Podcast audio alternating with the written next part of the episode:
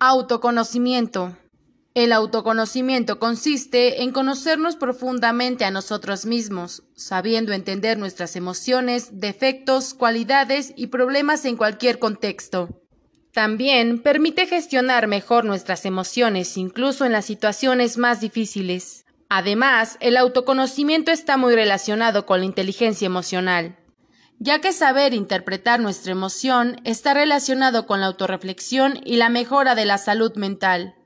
Autoconocerse no es fácil, ya que requiere motivación, voluntad y tiempo.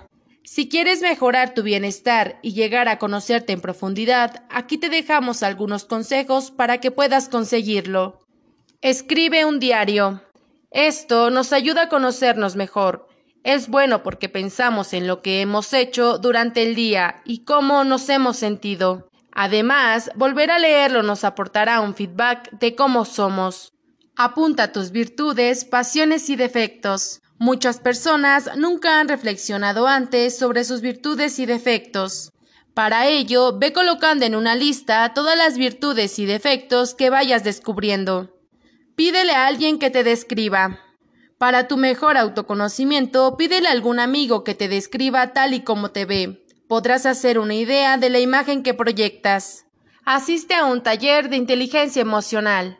La inteligencia emocional ayuda a gestionar las emociones para intervenir sobre el rendimiento y éxito en la vida. Practica mindfulness. El mindfulness mejora la autoconciencia y permite aprender a estar en el presente con una mentalidad de aceptación y compasión. Escoge un coaching. Otra alternativa para mejorar tu autoconocimiento es la ayuda de un coach. Este psicólogo especializado te acompañará en el proceso de descubrimiento personal. El cambio es ley de vida. Cualquiera que solo mire al pasado o al presente se perderá el futuro. John Fitzgerald Kennedy. La adversidad con las 3 A. La técnica de las 3 A facilita que la mente irracional tome el mando y reencauce adecuadamente esas emociones. Además de brindarnos un camino estructurado que nos ayuda a resolver el problema y superar la adversidad. ¿En qué consiste la técnica de las 3 A para superar la adversidad? Número 1. Acción. Cuando nos enfrentamos ante un problema, la reacción más usual es quedarnos bloqueados, sobre todo cuando se trata de una situación adversa inesperada. El golpe emocional es tan fuerte que nos noquea.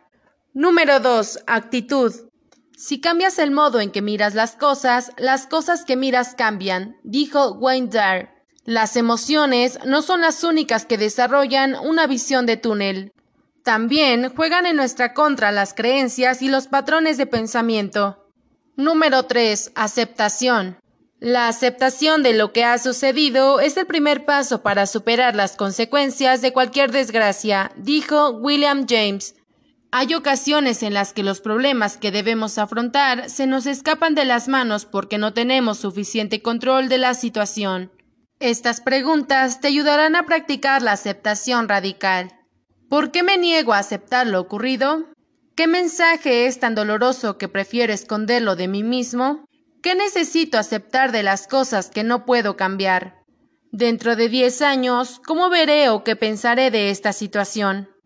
He sido un hombre afortunado. Nada en la vida me fue fácil. Sigmund Freud. Las 4 estrategias del Dr. Schwartz.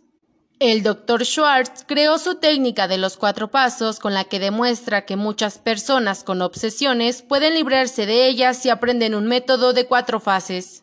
La práctica diaria y consciente es la clave de su éxito. Reetiquetar. El reetiquetado de pensamientos consiste básicamente en otorgar a nuestros pensamientos y actos el nombre que realmente tienen. Debemos tomar conciencia de qué es lo que realmente nos ocurre. Reatribuir. El objetivo en este paso es atribuir la responsabilidad de la sintomatología obsesiva al sujeto que le pertenece, es decir, al propio TOC. Reenfocar. El objetivo del reenfoque es cambiar nuestra atención, aunque sea por unos minutos, a otra cuestión que nada tenga que ver con nuestros pensamientos. Revalorar. Revalorar significa básicamente poner en marcha las 2 A's, aceptar y anticiparse. Respecto a aceptar, si hemos hecho los anteriores pasos de forma correcta, será más fácil que empecemos a revalorar nuestro problema como lo que es y aceptarlo. No nos resignaremos e intentaremos seguir trabajando por mejorar, pero no lucharemos contra nuestro TOC, pues ya sabemos que la lucha y la fijación con el control solo alimenta el TOC.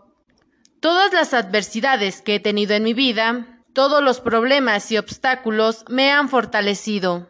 Uno no se da cuenta cuando sucede, pero una patada en los dientes puede ser lo mejor que le puede pasar en un momento dado. Walt Disney.